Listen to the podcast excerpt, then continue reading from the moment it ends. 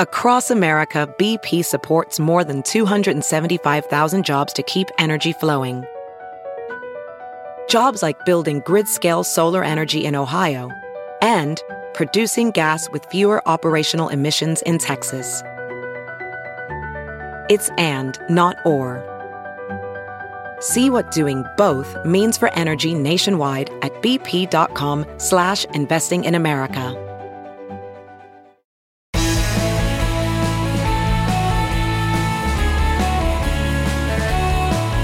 Hello, friends. Welcome back to the Bill Press Pod. It's true that the top one percent of wealthy Americans have reaped most of the benefits of economic growth in recent years, but it's also true that a growing percentage of wealthy Americans, in the spirit of Andrew Carnegie or John D. Rockefeller, have become leading philanthropists, giving more and more of their wealth away to good causes. And one of the leading new American philanthropists is David Rubenstein, founder of the Carlyle Group, who has devoted much of his fortune to what he calls patriotic philanthropy. In Washington, among other institutions, Rubenstein's a leading benefactor of the Kennedy Center, the Library of Congress, the Smithsonian Museums, the Washington Mall and Washington Monument, and the National Zoo. He also hosts his own interview show on Bloomberg Television, and recently published a fascinating collection of his interviews with outstanding Americans called The American Experiment. Recently, David Rubenstein sat down for his own interview with me at Washington's Hill Center on Capitol Hill. And David, it's wonderful to see you. And I want to congratulate you on his latest of uh, three books, I believe, The American Experiment, Dialogues on a Dream. The book is just out, so it is, pardon the pun, hot off the press. It is a wonderful collection of interviews and conversations with some of the most interesting and important people in America, and their reflections on the American dream. Is it still alive today? What it means to be an American today? What are the challenges facing America? Uh, I've had a chance just the last few days to read many, many of the interviews uh, and highly recommend it again. So of all the interesting people in the book, I think you're as interesting, if not more interesting, than any of these other people. I don't uh, think so, but thank you. That are here. So um, David started with a book. I'd like to get to the book and start a little bit about talking about David Rubenstein. We have had here at the Hill, at the Talk of the Hill, bishops and nuns and senators and members of Congress and chefs. Uh, we've never had a billionaire. So uh, first, um, a billion isn't what it used to be. But uh, I would say, uh, you know, you have people worth two hundred billion dollars, so uh, you know it isn't what it used to be, and it's uh, I'm giving it all away anyway. So I'm going to be dead when I'll have no money.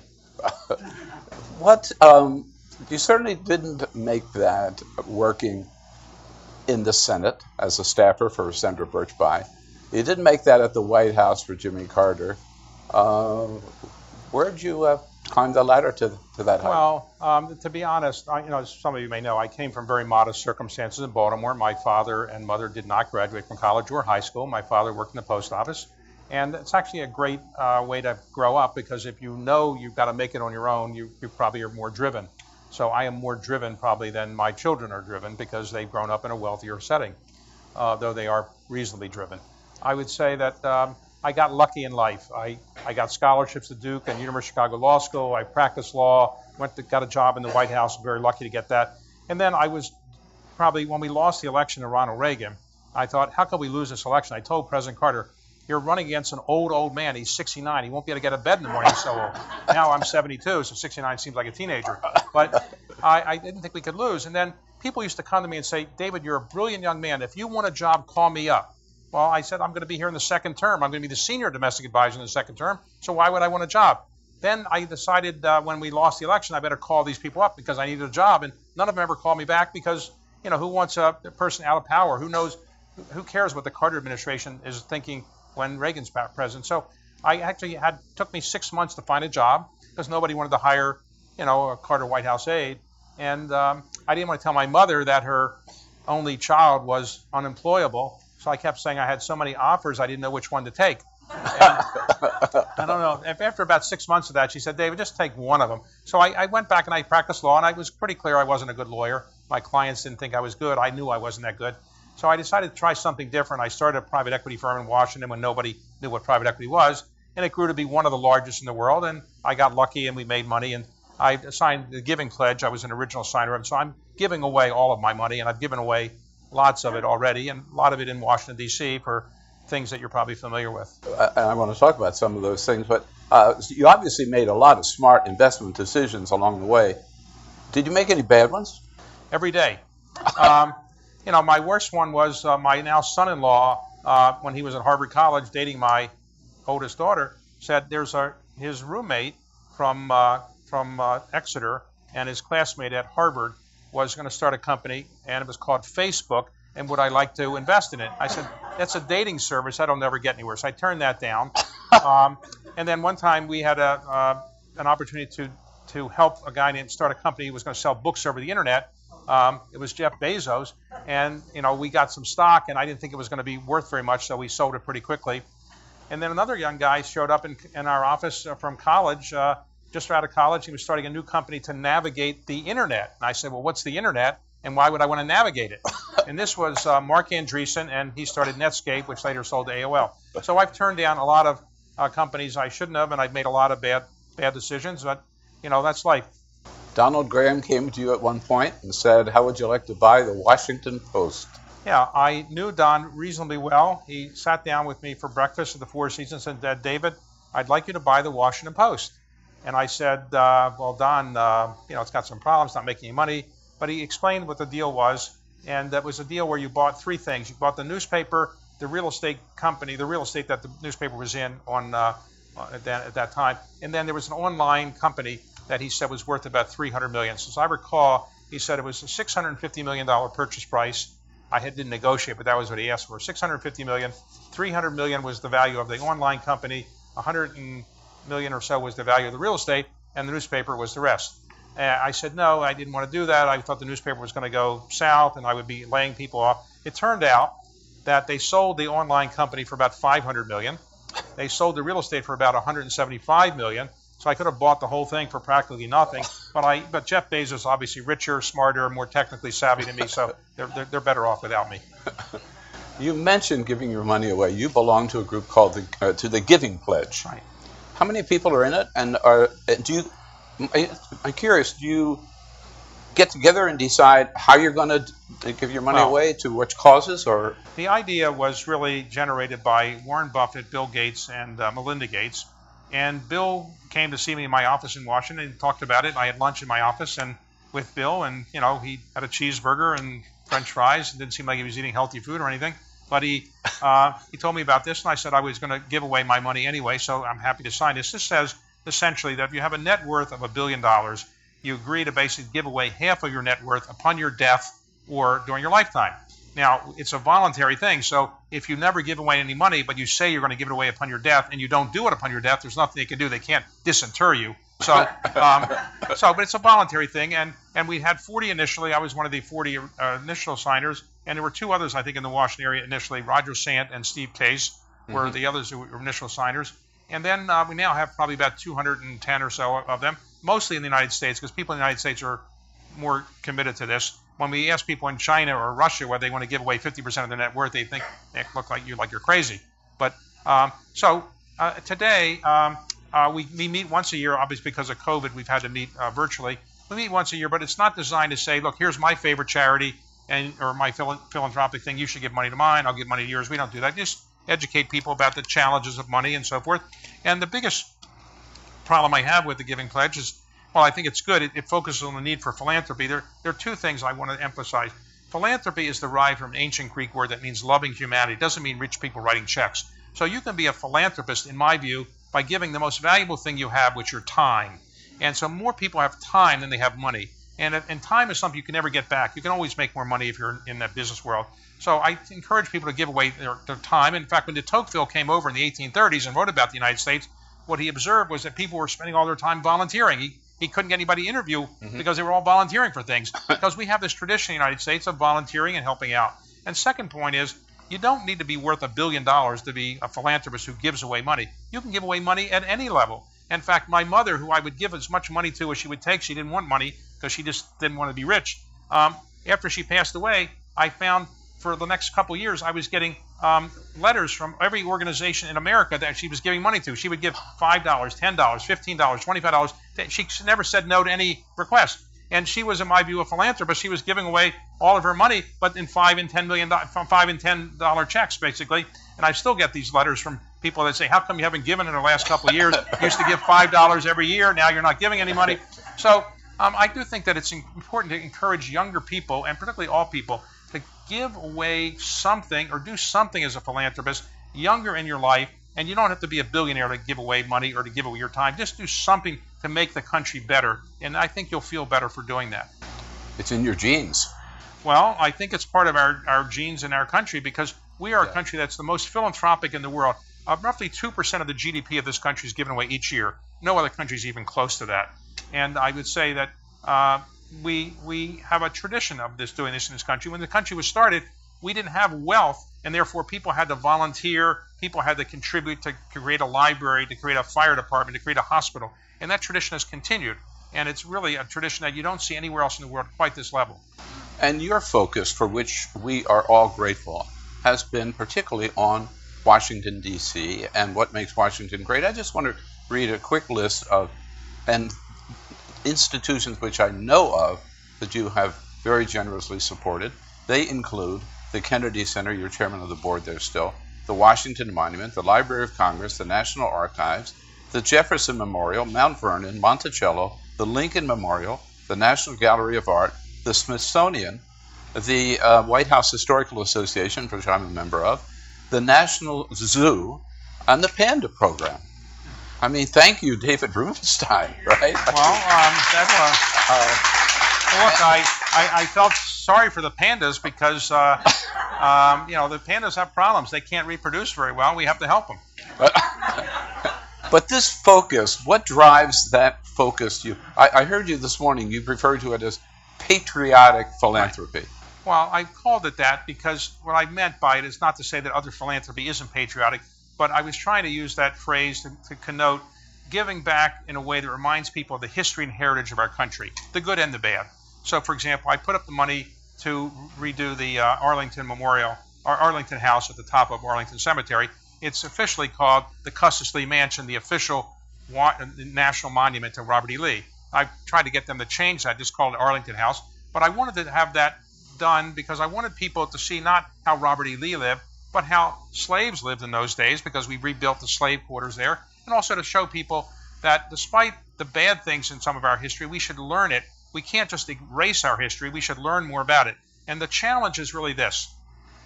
Right now, uh, we don't teach his, history and civics very much in our uh, courses that much. And as a result, people don't know that much about our history and our civics. Uh, a very famous Harvard philosopher once said, those people that don't remember history are condemned to relive it. And therefore, we're going to make our mistakes over and over again. And the theory of the representative democracy is if you have an informed citizenry, you can have a good democracy. If you don't have an informed citizenry, you're not going to have a good democracy. So, for example, a naturalized American citizen has to take a citizenship test. You have to be here in this, this country for five years. It's changed over the years. Initially, when the country first started, anybody could show up. There were no passport, passports, no visas. Anybody could show up.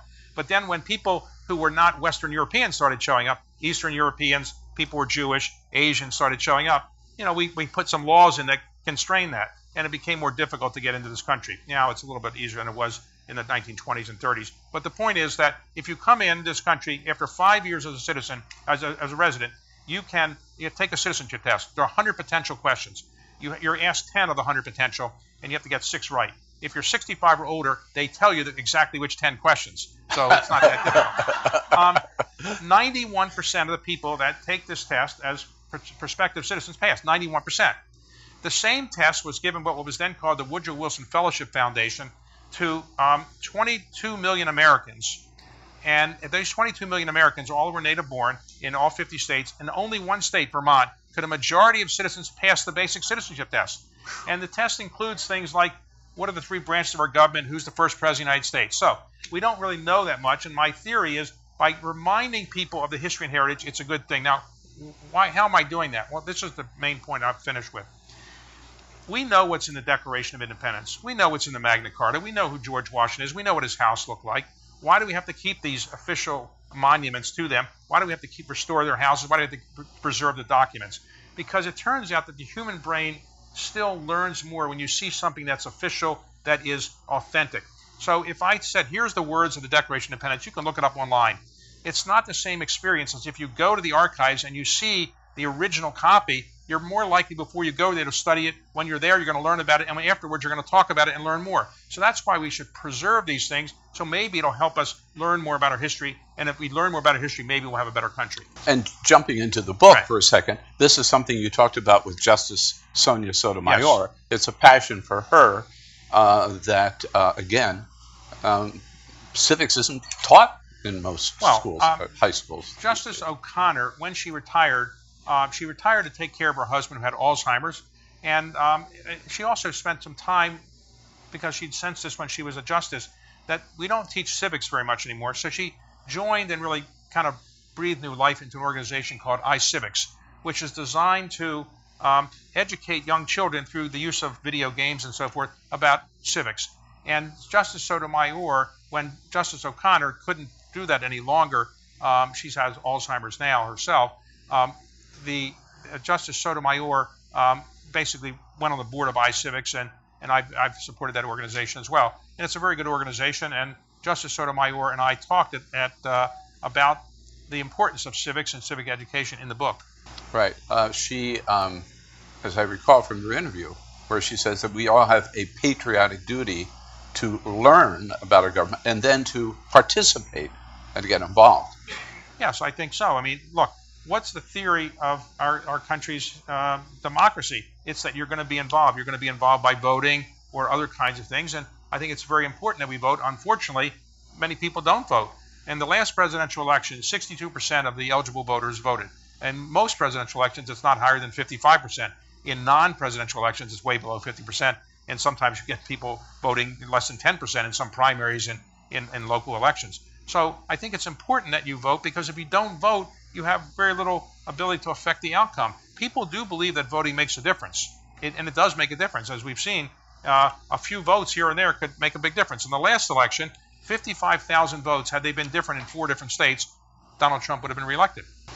I remember uh, when I was covering the White House, when President Obama was in the White House, someone asked him what he thought the, what the most important problem facing the country was, and he said income inequality. Um, breaking news this week. The president of China adopted, said he was adopting a new program to create what he called common prosperity in China to get everybody, you know, everybody, not everybody on the same level, but to reduce the gap. Do you see that as a serious problem facing the country, and what can we do about it? I'd say it's one of the biggest problems this country has is income inequality, but there are two things, they're, they're twins. Income inequality means that the gap between the upper and the lower is, is getting bigger and bigger. Um, that's a big problem, and it's gotten worse because of COVID. Because people that aren't educated, people that often work with their hands, they were laid off. Many of them couldn't uh, get the kind of financial aid they needed, and the result is that many of them have fallen further and further behind, particularly young people and children who aren't in, in, in school for the last year or so. They had to deal things with remotely. In some cases, they don't have broadband. In some cases, they don't have internet access. In some cases, they don't have computers, so mm-hmm. they really fell behind. But the twin of that is social mobility. Now, I believed as a young boy growing up in a modest income family that I, the American dream really existed, and I could work hard and get to the top. Many people don't believe that anymore, and particularly people born in this country. The American dream, ironically, is something that people from overseas believe more, and they come here for that reason. There are forty-six million people in this country who have immigrated. They didn't come here because they thought there was no American dream. They thought if they came here, they have a great chance to do better than they are in their own country. And now, many people born in this country, particularly African Americans or Latinos, do not think that they have a chance to rise to the top because there is a lack of social mobility. There's a, there's a, there are a lot of other uh, endemic problems. Let me just cite one of them I talked about this morning. Um, right now, fourteen percent of the people in this country, adults, are functionally illiterate. They can't read past the fourth grade level. If you can't read past the fourth grade level, you have no chance of really rising up in society. sixty-seven percent of the people in our juvenile delinquency system are, are uh, more or less functionally illiterate, and about eighty percent of the people in our federal prison system are functionally illiterate. If you can't read, you have no chance of solving this problem. So we've got to do much more to get people to learn how to read.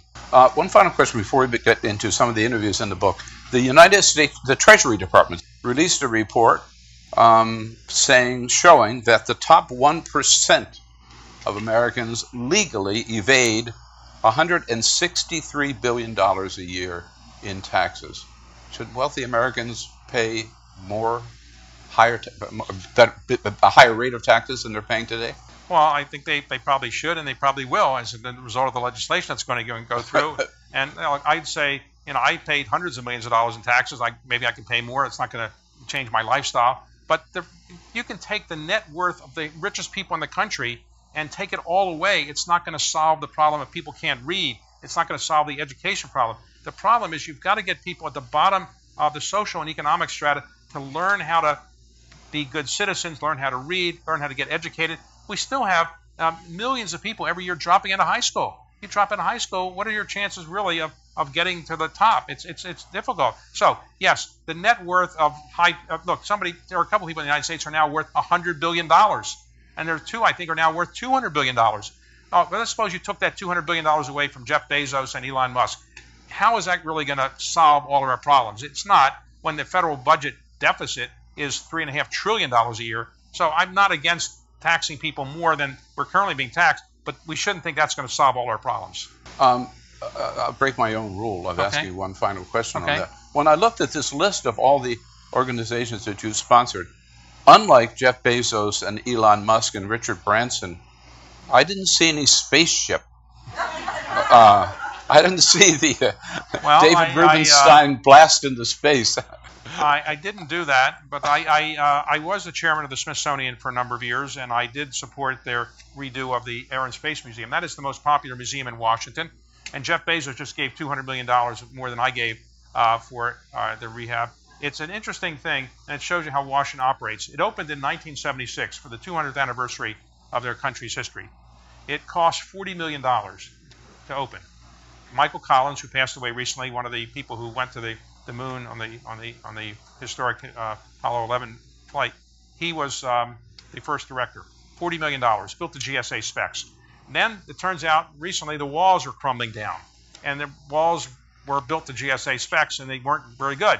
You know, you have to wonder, the pyramids were not built to G S A specs. They've been around for, for thousands of years. They are, they're not falling apart. They're just falling apart. So it's now costing a billion. It costs about a billion dollars to fix it. We've largely raised the money, not completely. Congress has been very generous. And so Jeff did give uh, a great deal of money to it. Um, I, I don't have my own spaceship program, though. No, okay. Well, building his own spaceship may be the only national project David Rubenstein's not involved in, at least not yet. Again, we're talking today on the Bill Press Pod with billionaire philanthropist David Rubenstein. Let's take a quick break. Then we'll talk to David about some of the leading Americans he interviewed for his new book. Today's podcast brought to you by the American Federation of Teachers, the A F T, under President Randy Weingarten. one point seven million teachers, men and women of America, doing God's work every day in the classroom, pre, pre-K, K through twelve, and higher education as well. They're the ones who've been meeting COVID head on, uh, first on the online classes for over a year, and now back in the classroom, where they're keeping our kids safe and themselves safe by wearing a mask and making sure the kids do too. We salute America's teachers, members of the A F T, thank them for their great work, and thank them for their support of the Bill Press Pod. Have you heard you can listen to your favorite news podcasts ad-free? Good news. With Amazon Music, you have access to the largest catalog of ad-free top podcasts included with your Prime membership. To start listening, download the Amazon Music app for free or go to amazon.com slash ad-free news podcasts. That's amazon.com slash ad-free news podcasts to catch up on the latest episodes without the ads. Hey, it's Kaylee Cuoco for Priceline. Ready to go to your happy place for a happy price? Well, why didn't you say so? Just download the Priceline app right now and save up to sixty percent on hotels. So whether it's Cousin Kevin's Kazoo Concert in Kansas City, go Kevin, or Becky's Bachelorette Bash in Bermuda, you never have to miss a trip ever again. So download the Priceline app today. Your savings are waiting. Go to your happy place for a happy price. Go to your happy price, Priceline. As you write your life story, you're far from finished. Are you looking to close the book on your job? Maybe turn a page in your career? Be Continued at the Georgetown University School of Continuing Studies. Our professional master's degrees and certificates are designed to meet you where you are and take you where you want to go. At Georgetown S C S, the learning never stops, and neither do you. Write your next chapter. Be Continued at scs.georgetown.edu slash podcast.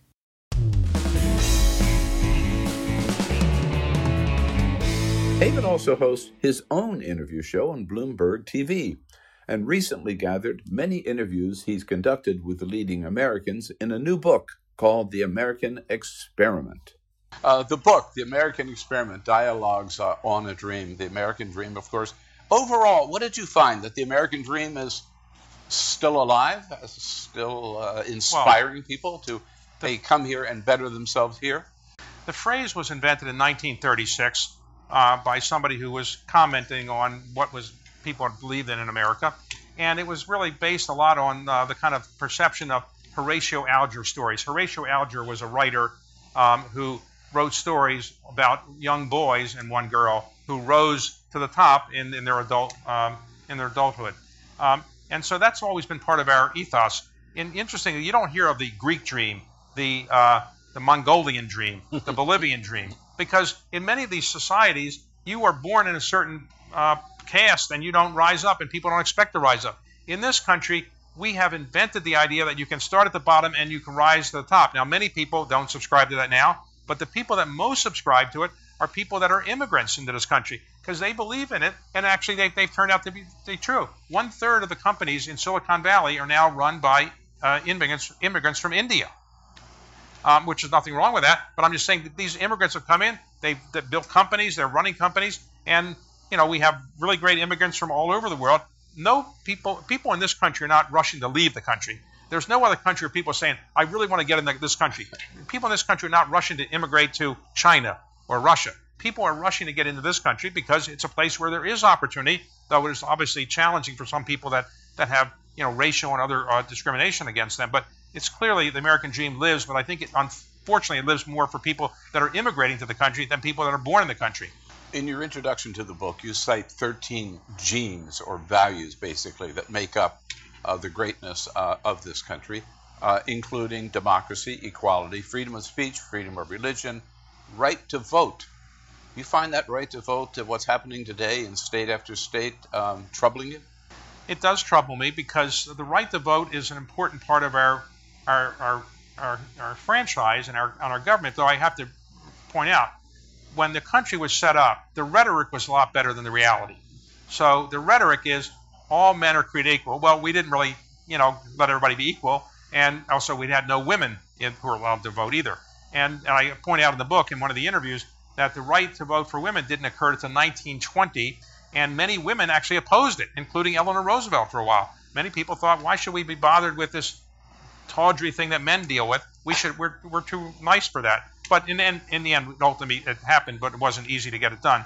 I, I do think that uh, the right to vote is one of the sacred things of a democracy, and I don't think there's anybody that thinks that if you have one place in Harris County in in uh, in uh, Texas, Texas to drop off your your ballot that that's adequate to give you the ability to uh, have a, a kind of a mail-in ballot. I mean, obviously, we know what's going on. What's going on is there's some people who have the view that they are losing the uh, effort to win minority voters and or, or people who are not white, older voters. And as they, they, they see those voters going away because they're dying off and they're not uh, repopulating uh, themselves as much rapidly as minorities are, they are they don't have the ability to win elections unless there's redistricting or other kinds of laws like this. So I am very upset about it. I think it's unfortunate that that's getting done, and it's it's, it's a travesty in many ways. Uh, I was struck at reading this list of thirteen genes, as you call them, or qualities that bring us together. And I mentioned democracy, equality, you, you t- freedom of speech, freedom of religion, the right to vote. You talk about those positive attributes. No mention of systemic racism. That list. Well, I, I addressed the issues of racism by many uh, interviews I have in the book. Right. I had a great interview, I think, with Skip Gates, talked about uh, the Reconstruction, the challenges there. But it very, is kind of a cloud that hang, do you find well, that hangs over everything else? I think I didn't use the phrase systemic racism, but I do think that it's clear from all the interviews that I did that I recognize that we have this racial problem in our country. And look, that was the original sin of this country. When the country was set up, um, if had we tried to eliminate slavery at the beginning, we would not have had a country. It was clear that there weren't enough votes for the for the uh, Constitutional Convention, and there certainly weren't enough votes for a ratification of the Constitution if slavery was eliminated. So they basically never mentioned slavery in the Constitution, where they did say that after a certain date, immigrants, or really slaves, wouldn't be able to be coming into this country. I think it was eighteen oh eight. And so uh, after that date, they weren't going to be able to come in, but they didn't use the word slavery. Uh, many of the founding fathers were slave owners, and I think six of the first eight presidents were slave owners. That was the original sin, and we've been living with this ever since. Um, it, you know, we, we had the Civil War, which is what I call a stress test. We have many stress tests in our democracy. The ultimate stress test was the Civil War, where three percent of the population was basically killed uh, or lost their lives in one form or another. And I don't think we um, ever have gotten uh, the ability to eliminate that racist, racial problem. So it's throughout the book that, that racial tensions and racial problems and racial inequities are part of our, our country's system. Hopefully, um, when my grandchildren are my age, we will have basically eliminated that problem, uh, hopefully sooner, but I don't think it's going to happen anytime Uh, soon. Uh, I mentioned some of the great Americans included here, Madeleine Albright, who has been a guest here at uh, the Talk of the Hill, David McCullough, uh, uh, Ken Burns, uh, people from all walks of life. Three that I found particularly interesting. Uh, let's start with Cal Ripken, a sports figure himself. So here's Baltimore's own Cal right. Ripken, uh, who um, broke Lou Gehrig's record for right. consecutive number of games, uh, and uh, this streak of his. But I found it interesting when he talked to you that he basically said everybody's got a streak in their own life, right, that they can, and a record that they can. Yeah, he's, he's actually um, a role model in many ways. He's humble. Um, no scandals associated with him. He, there's no drug scandals or anything like that, no a, any scandals. He was a very modest person who basically played every inning for more or less seventeen years and uh, in every game. And he broke the record, and then he continued to break the record. And in the interview, Um, he talks about, of course, when, when he broke the record, it was, you know, I think the President of the United States was there, and it was a historic uh, kind of event. But when he played another, um, I guess he played another five hundred games uh, before he decided to retire. And one day, they were playing the Yankees, and he just, they announced the starting lineup, and he's not in it. For the first time in, you know, seventeen years, he's not in the starting lineup. So the Yankees finally figured out what was going on, and everybody gave a standing uh, applause to him because he had decided voluntarily to step down. Lou Gehrig had some uh, illnesses that really required him to step down. But um, Cal Ripken is a role model, and we need more and more role models. There aren't that many role models uh, anymore for young young children. He's certainly a good role model in my view. I loved what he said, uh, that the secret was you just continue to push yourself through. Right? Well, that's true of all life. And yeah. uh, But he was a modest, unassuming person, and I didn't really know him, although I'm from Baltimore. I really didn't know him. I did this interview of him at the Smithsonian, and um, very pretty much what you see is what you get. Uh, he's now dedicated the rest of his life to baseball and um, teaching youth uh, how to play baseball and so forth. Uh, you interviewed David Blight, who wrote this incredible biography of Frederick Douglass. Again, local boy, right? Eastern Shore uh, and Baltimore and then Washington, D C, lived on the Hill, lived in An- Anacostia. Probably next to Martin Luther King Junior had the greatest impact on civil rights in this country, do you believe? Yeah, he was the greatest uh, civil rights leader until Martin Luther King came along, and he was a man who amazingly didn't get assassinated because, you know, in those days, uh, you know, people who were fighting uh, against slavery, who were ex-slaves, um, they, they were, in many cases, they were lynched and had other kinds of uh, bodily harm done to them, and he, he basically married, and he married a white woman for his second wife, and that was fairly scandalous at the time, and I would have thought, and he might have thought, that he was going to be killed for that. But he basically lived his life the way he wanted to do it. Incredible person. David Blight, who's a professor at Yale, did an incredible job of going through documents that nobody had ever seen before to talk about Frederick Douglass's life. And he did spend the remainder of his life, the last number of years, uh, here. We mentioned Sonia Sotomayor in the context of your conversation about civics and civic education. Uh, you also talked with her about the importance of immigration to this country and immigration policy. Yes. Well, immigration is really what fuels this country, and it keeps our country vibrant. Uh, for a country's population to stay the same, a woman of childbearing age on average has to have two point one children. So in the United States right now, we're averaging two point one children for women of childbearing age.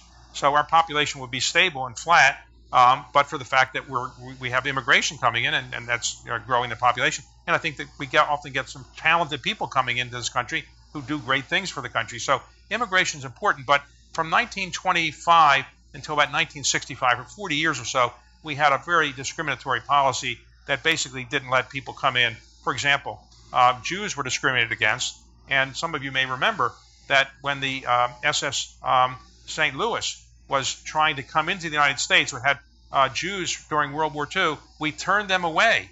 We turned that ship away, and about a third of those people wound up in, in concentration camps and were killed. So we just didn't, at the time, the State Department didn't really think that Jews were appropriate people to come into the country, and they had quotas and so forth. So it's a sad situation. We are a melting pot, but it's sometimes um, we haven't been as open about letting people in as we, as we should have been. Michael Beschloss is one of my favorite historians, uh, one of our best historians, uh, and you talked with him about January sixth and the insurrection and what you called, I believe, a stress test right. on our democracy. Um, did we survive it, and will we survive it? In the last couple of years, we've had two gigantic stress tests. We, the biggest stress test in this country's history was the Civil War. But in our lifetime, we've had other stress tests. Uh, the Vietnam War was a gigantic stress test. I think Watergate was a stress test for sure.